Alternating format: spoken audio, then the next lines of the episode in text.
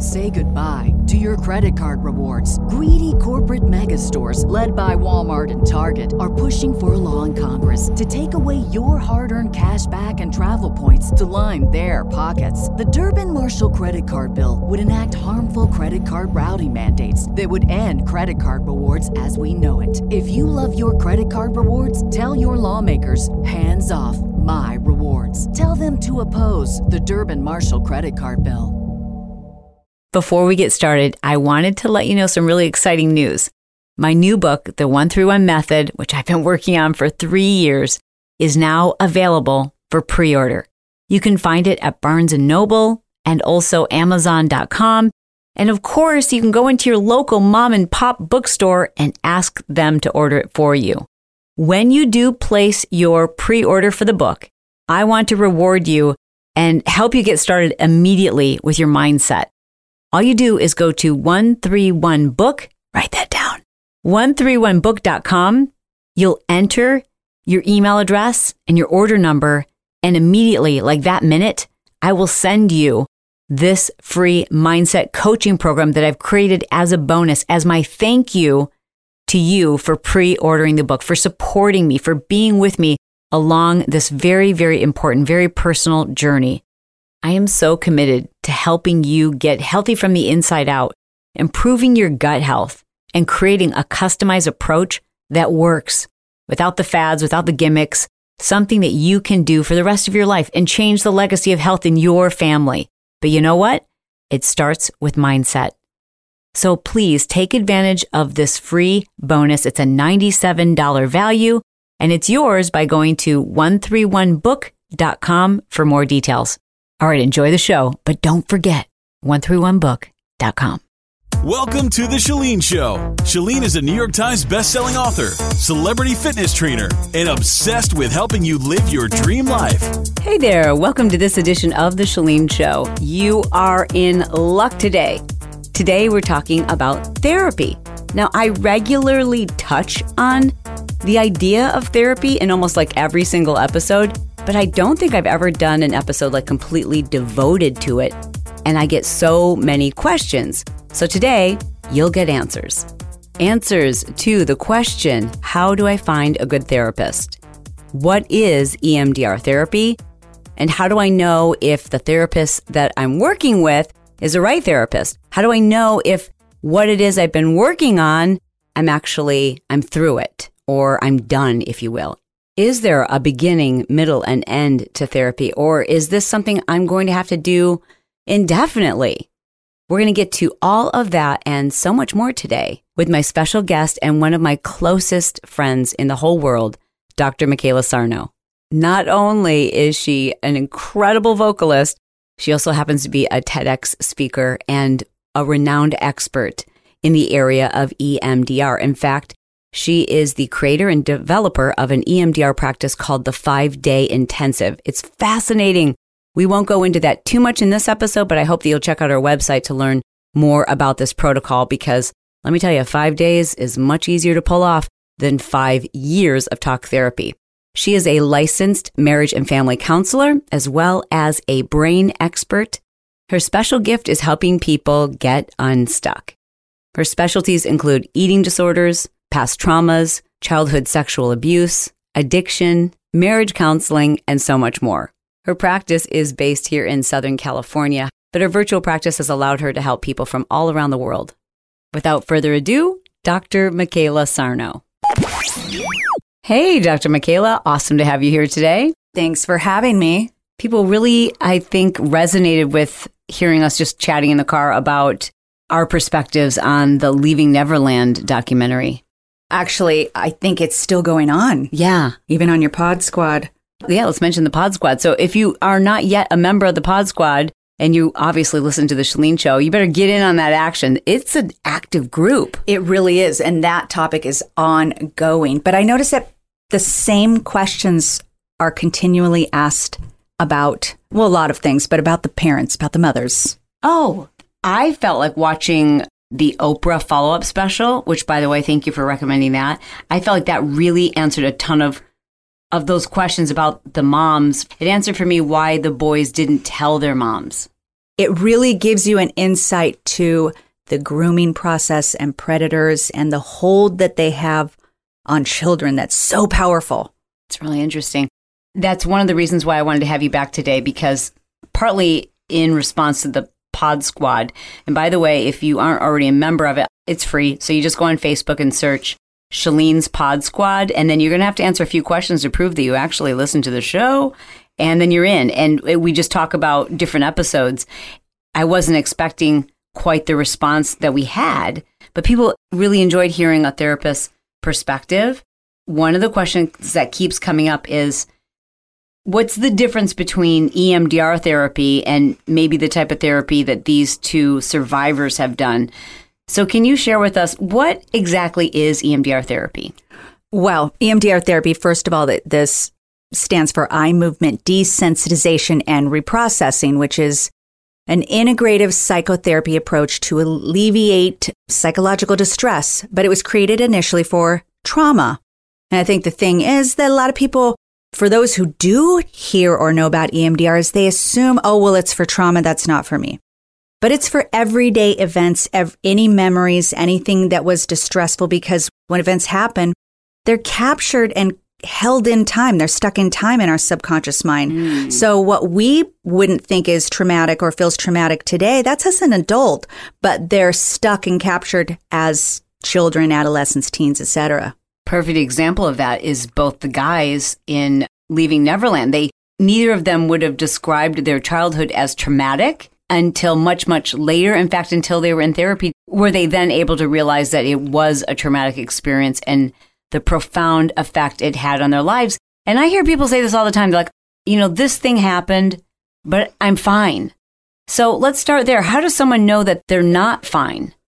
Well, there's several things you can look for, but one of them is when you're triggered. If you're still having triggers from something, which is what does that mean? What does that mean to be triggered? When you have a random uh, response with a person or a thing or something happens randomly and you have feelings or thoughts or just a response that's out of context. Like you're a little bit angrier than normal or or you're anxious for no reason or mm-hmm. you've got all these negative thoughts and they're responses that we can't help. So when you asked, you know, the kind of the difference between regular traditional talk therapy and EMDR, with these two on stage what we were seeing is really just stage 1, which mm. is becoming aware consciously of the trauma they've been through. They've got a whole stage two because all of that is just conscious awareness. And there's 95% more of that in their subconscious mind that they still have to grapple with. And a lot of that is going to have to do with their parents, more so than even Michael Jackson. You haven't treated either of these fellas, so we want to put that out there. Who says fellas? Like, what am I, like 75 years old? You haven't treated any of these guys, dudes. But I, you know, so we have to put that out there. But you did say, just from looking at them, it was really clear to you as a clinician where they were at wasn't, they weren't finished. What were you seeing? the way our brain captures memory. So you could see their eyes were red and they were watery and they were very uncomfortable and sad and emotional. Everything that is in a memory, it's already happened. So for us to still have a response, it's because when the memory, when the event happens, it captures the emotion and it captures a negative belief with it. Otherwise, it's no different than your local realtor putting a postcard in your mailbox, you look at this postcard, there's no emotion to it. Mm-hmm. There's no response. And that, but our, the way our brains work is what creates that response and those emotions is the emotion and the negative belief prompting that emotion associated to that event or that memory. When I was watching, I could tell that Jimmy, who has started the process later than Wade, when Oprah was asking him questions, mm-hmm, he mm-hmm. literally kept getting like physically mm-hmm. smaller and smaller and smaller. Mm-hmm. And he looked so childlike. He was this, mm-hmm. you know, taller man. And as he began recounting what happened and talking about his feelings, he literally started to look like a little boy. What's going on there? Well, I always like to say we're all a bunch of little kids in adult zip up suits. Mm-hmm. But that, you know, what I just shared, that was noticing their body composition, their, their facial expressions. But you could also tell they're still in the trauma because the way they talk about some of the gifts that Michael Jackson gave them, the way they cherish certain things that otherwise any association to Michael Jackson would be disturbing for Mm. them. And they still have endearing thoughts and feelings Mm. about him, which are that little kid that you're seeing or describing seeing that is Oh. still stuck in the trauma. Now, the oh. ego, when that happened, cuts off all of those memories. So, anytime they're triggered, if they ever get out of their memory network, Yeah. they're going to be right back into the same age that they were when the trauma happened. So, how does EMDR then take? I mean, because the memory is there. EMDR doesn't necessarily erase the memory. Can you describe how it works? And then we'll talk about like literally if you someone was in a, session, I'll share like a layman's perspective because I've done EMDR, and then you can share with us from a clinician's perspective what's going on. When you say the the memory is reprocessed, what does that mean? Are we hypnotized? No. And it, a lot of people think EMDR is like hypnotism or hypnosis, but it's actually very much the opposite because it taps into the subconscious mind. Or if you're a brain person, it taps into your memory network. And in your subconscious mind, your memory network, that's where all of our disturbing memories are held because the ego, the conscious part of our ego, rejects them because there's a negative belief associated to those events. And the goal of your conscious mind, your conscious ego, is to look and appear normal in society at all times. So if we have memories and as they happen, if the ego unconsciously, even for a kid unconsciously, associates a negative belief about themselves, it's my fault, I should have known better, I'm unworthy, what have you, that's not helpful for the conscious part of the mind to look and appear normal in society. So the ego splits it off. But that memory that's in the subconscious mind, it's basically a bundle of data. Mm-hmm. And in that little bundle of data that's the memory is thought, affects, sensations, beliefs, emotions, images, even the age we were. But all of those components make up what is a personality. So now we have little personalities, which explain the little boy that you saw on the mm. stage. And when we get triggered, we go right back into that bundle of data, which holds the perspectives, the thoughts, the feelings, everything in that memory. So then, how does EMDR pull us out of that bundle, if you will? Well, what EMDR does is it activates, it's a bilateral movement and it, it's an eight phase protocol. One of the phases is actually eye movements, or you can have bilateral tones or bilateral pulsars. And this is a question I've always had. Does EMDR, are you creating this response from using the right and left side of your brain, or is it the eyes that are doing this? You know, because I know it's bilateral. Is the bilateral to help you activate both the right side and the left side of your brain? Yes. And if you're a brain person, it's right and left side of your brain. If, if you're a psyche person, it's your conscious and subconscious mind.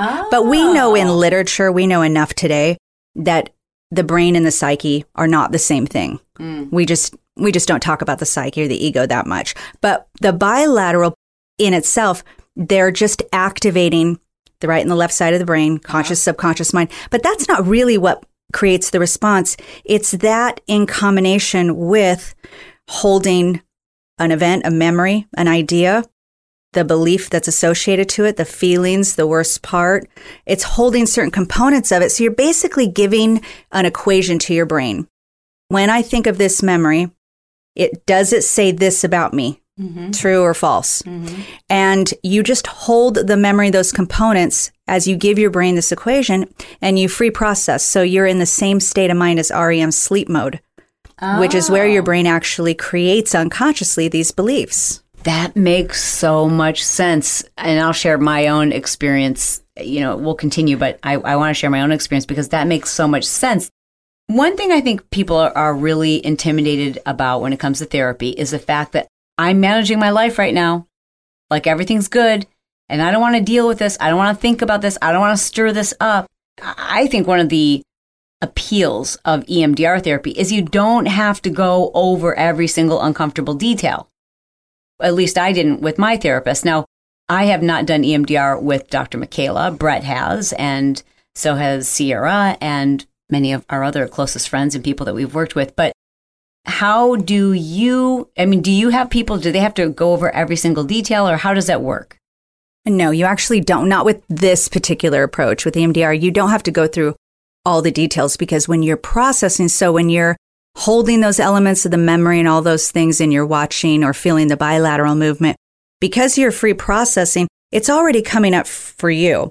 So, in between uh, maybe every 15 or 20 seconds, you're just giving brief random reports to your therapist about what's coming up. What do you mean by what's coming up? Meaning anything that you notice, which could be a, a, thought, a feeling, a sensation in their body, another memory, a random image, what they had for lunch yesterday, anything that comes up. And the therapist will just, they'll note that so they can track that you are processing. But it really isn't as important to the therapist with what comes up because it came up for you mm. anyway.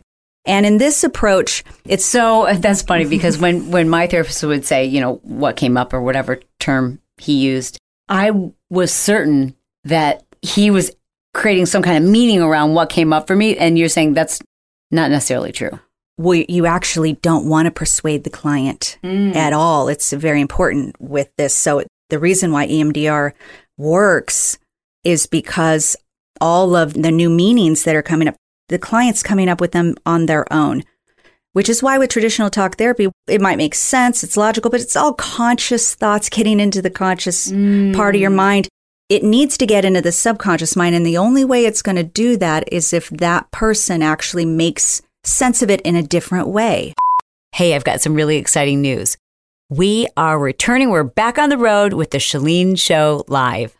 In conjunction with my book launch party, I am taping a live episode of The Chalene Show at the Saban Theater in Beverly Hills on April 18th. Now, that is a Thursday.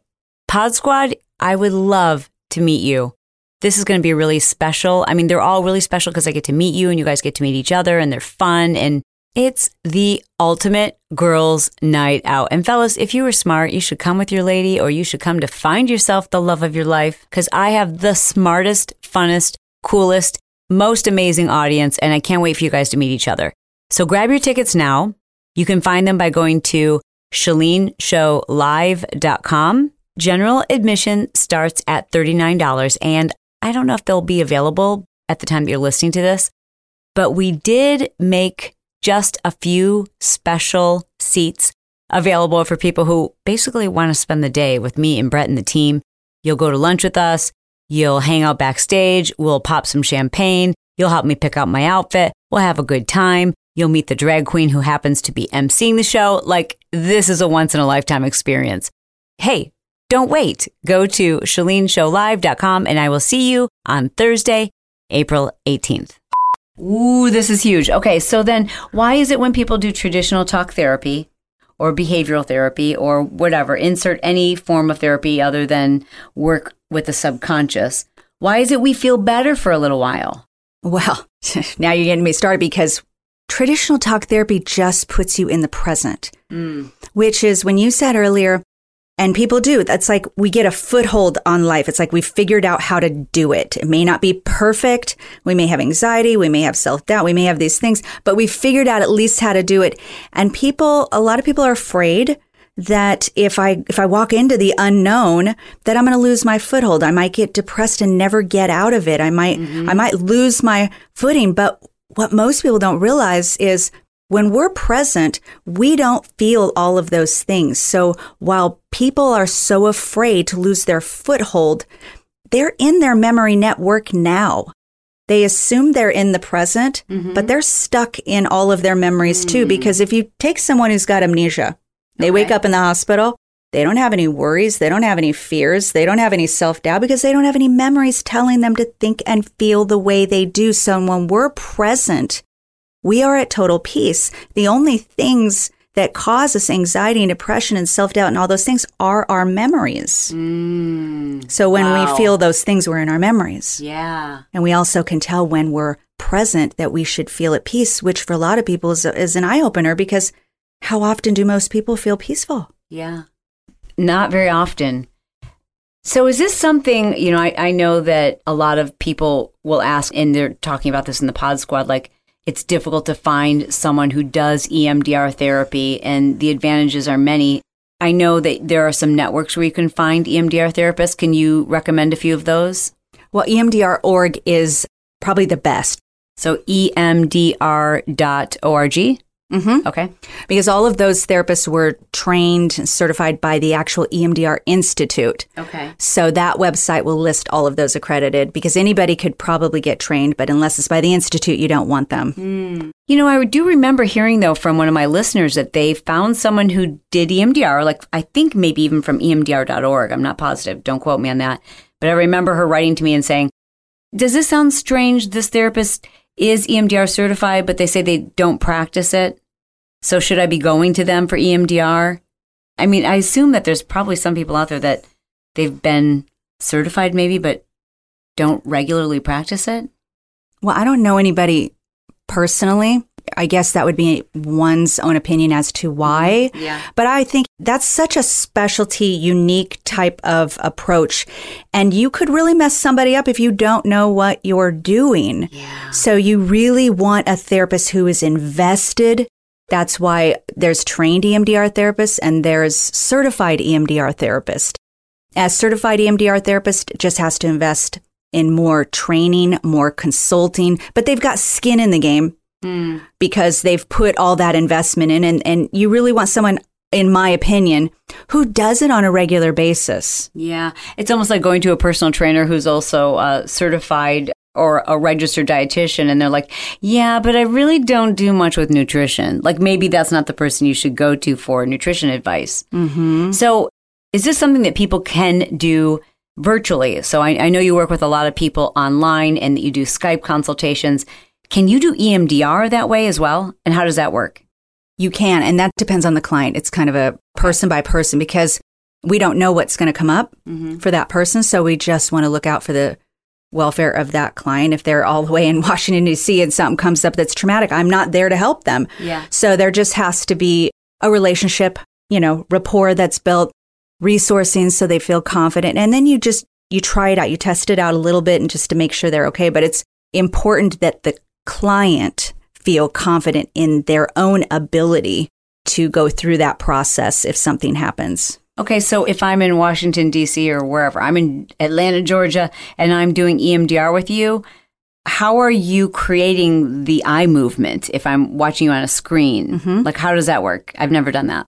Well, I've developed kind of my own unique system or mm-hmm. approach to doing this so that anybody can do it from their home in front of their computer where I can track their eye movements. Okay, so because they're on camera, you, you're watching their eye movement and they do something on their side that moves their eyes back and forth? Yes, and for proprietary reasons, I can't share my own unique system, Okay, I gotcha. but I track their eyes Okay. by watching through the computer and I guide them through just as I would in an actual EMDR session sitting across from me in my office. That makes sense. Uh-huh. That makes sense. That's amazing. Okay. And how can people find you if they wanted to or learn more about working with you? They can either go directly to my website, Mm-hmm. uh, drmcayla.com, or they can go directly to schedule. You can just go to drmcayla.as.me. As like so drmcayla.as as dot dot me. me. Oh, interesting. Okay, cool. That's awesome. Next question. How do I know if the therapist I'm working with is the right therapist? Man, I get that question all the time too. In fact, you probably saw that in the pod squad. People are like, I've been to therapy, I've been to a couple therapists. How do I know if I had a good one? You know they're good because you should always, in my opinion, you should always feel like your therapist knows more than you. Oh. If you don't feel that, you're not going to have the respect and you're not going to trust I know them. what you're talking about. Okay, so here's another question. I think I know the answer, but I had a therapist who, and you know this, that I I could tell I was in control of the session. I also knew I wasn't going to divulge everything to him because I wanted to impress him.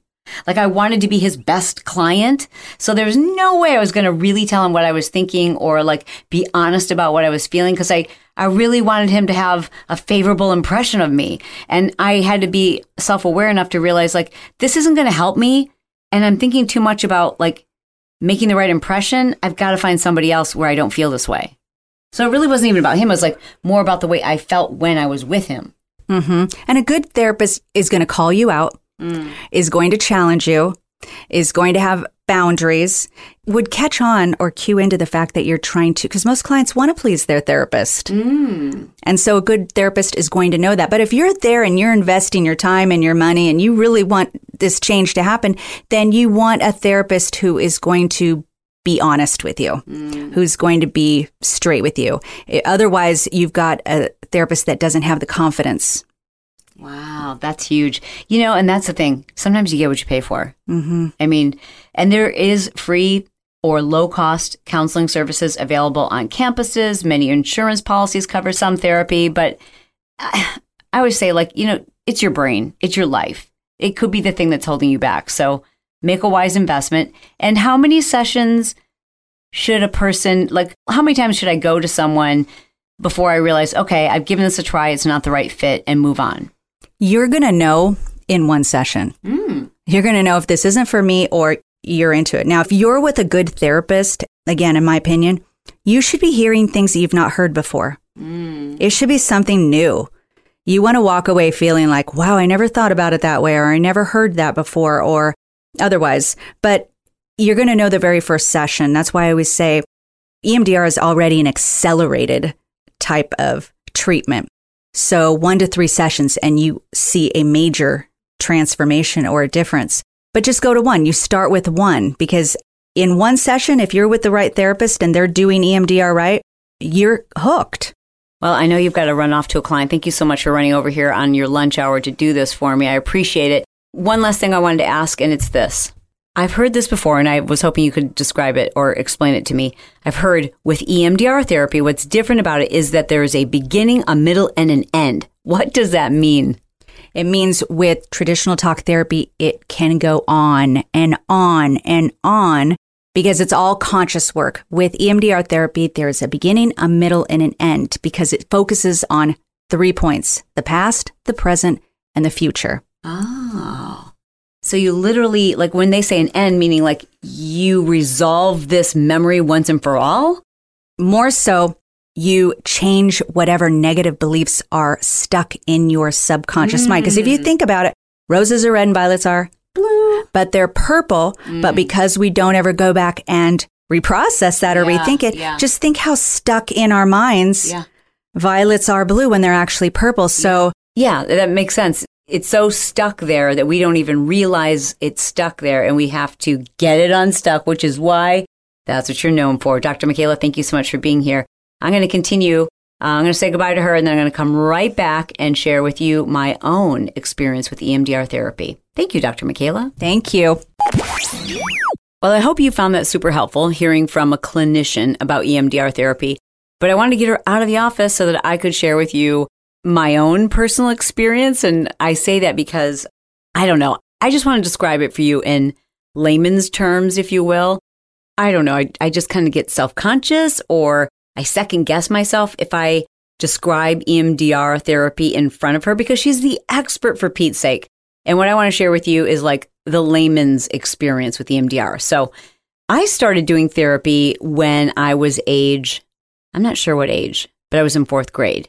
So I had been a victim of a dog attack. Two dogs had attacked me, ended up in the hospital getting stitches. Not that big of a deal. I mean, like, I wasn't like I was seriously injured, but enough so that, you know, I had a, these scars from it and major anxiety. Like, I was so afraid of dogs and any loud noise for that matter. I mean, there was a period of time after it, which it was very traumatic for me to hear anything loud, anything that would scare me would make me cry and kind of triggered all these emotions. So my parents were smart enough to get me into therapy as a, a young kid, and I loved it.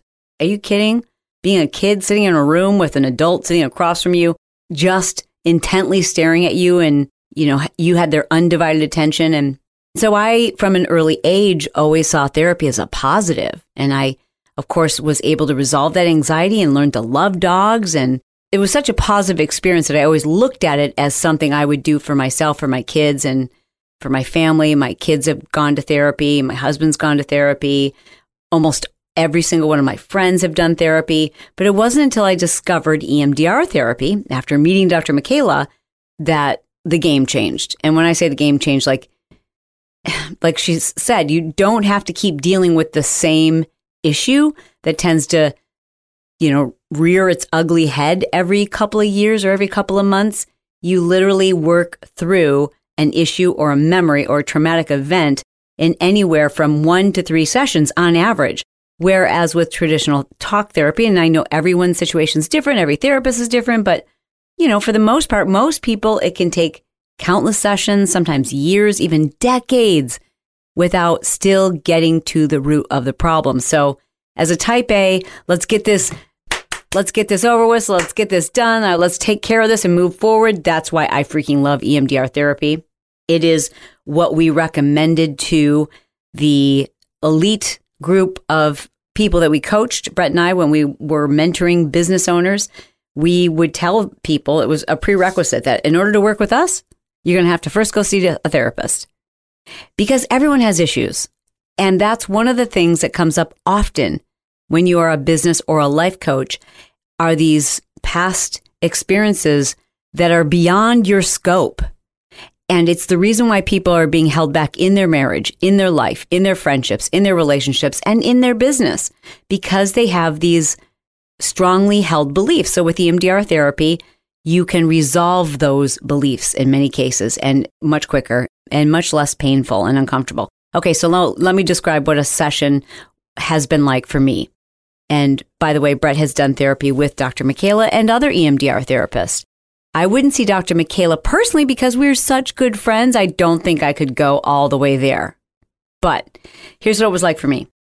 You're sitting across from your therapist and they ask you if they're a great therapist to, you know, figure out what memory, what belief it is you want to resolve. Like maybe it's I'm not good enough, I'm not pretty enough. I'm not smart enough. It was my fault. I'm bad. Whatever your belief is, you find the memory associated with that belief. And then, depending on the therapist, you might be watching a, a light bar that tracks your eyes. If you follow the light, it'll track your eyes back and forth at a pretty good tempo. Some therapists use a wand or a pencil. Others may use bilateral sounds like with headphones, or you'll hold on to, I, I forget what they're called, but these little, like, I don't know, these little pods that you hold in your hand and they beep back and forth, right, left, right, left, right, left. And the therapist, once you pull up that memory, you don't have to talk about it. In fact, I don't think you talk at all, if I recall, but you track this movement and your eyes track back and forth and back and forth.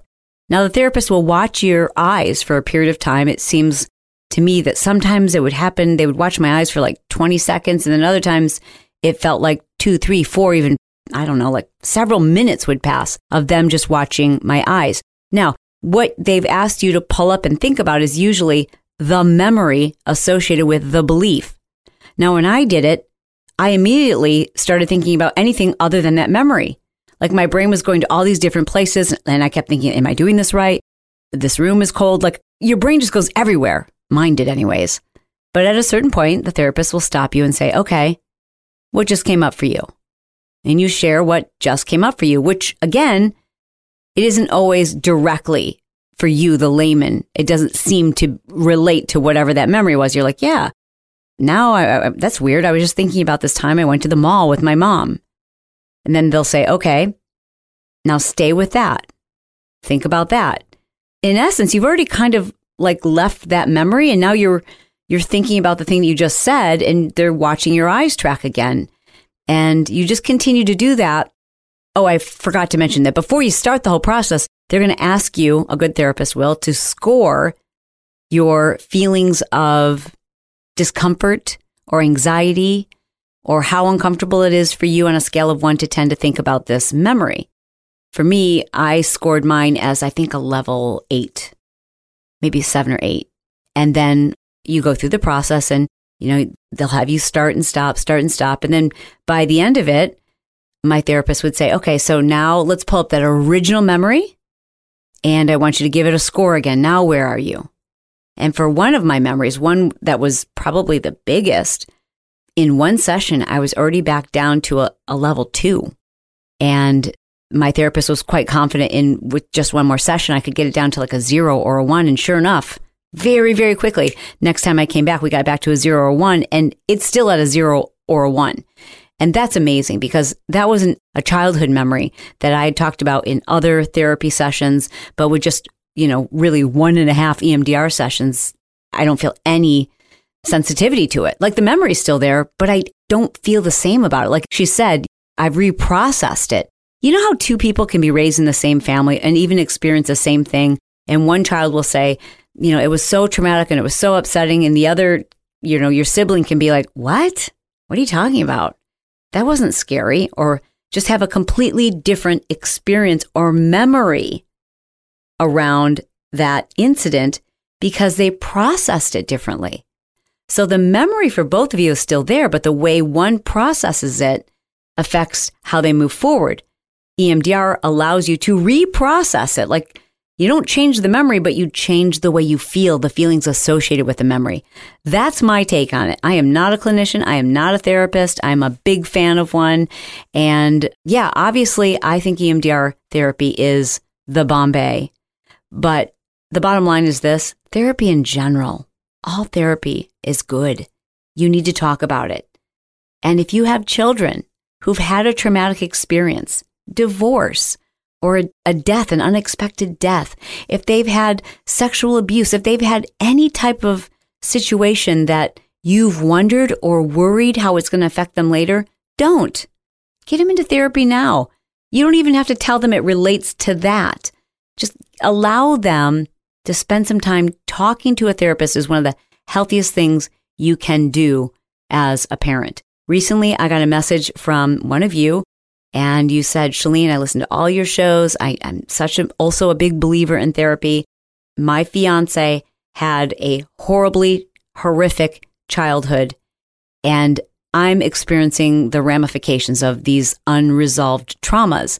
And he refuses to go to therapy.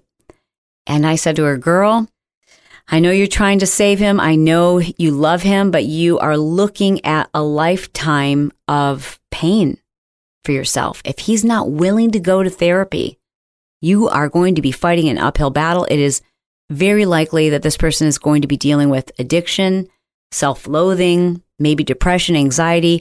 They're going to be dealing with a lot more, and life could be so much easier. To me, if someone says, I'm unwilling to go to therapy before you marry them, they're telling you, I'm unwilling to grow. I'm afraid of growth. Being afraid is one thing. Not being willing to grow is another. I probably should save that for another episode. In fact, let me know, you guys, if you'd like some advice on how I think you can get someone you love to go to therapy because it's not everybody's first choice. It's not an easy subject to bring up. You need to go and you know that. But how do you get someone you love to care enough about themselves so that they can have that freedom if that's something you'd like for me to cover in a future episode, hit me up in social media. Join our pod squad so we can talk about this episode. Again, to join the pod squad, you just go to Facebook and just type in Chalene's Pod Squad. You'll find it. You'll find it. I also post it up from time to time on, oh, I know where it's at. If you go to my Instagram, you know, the link in my bio, I put the link in my bio to the Pod Squad. So there you go. You don't even have to search for it. I also hope that those of you who are interested in working with Dr. Mcayla, check her out. I mean, I know she's one of my closest, dearest friends. I consider her a sister, but I have seen people fly in from all over the country to work with her because she gets people results fast. She is the best at what she does. Thank you so much for listening to this edition of The Chalene Show. I love you. I mean it. And I'll talk to you soon.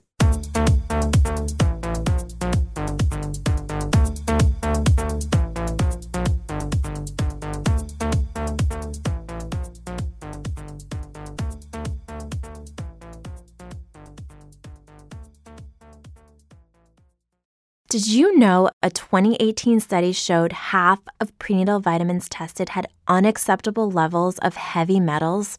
I'm Kat, mother of three and founder of Ritual. When I was four months pregnant, I couldn't find a prenatal I could trust, so I created my own.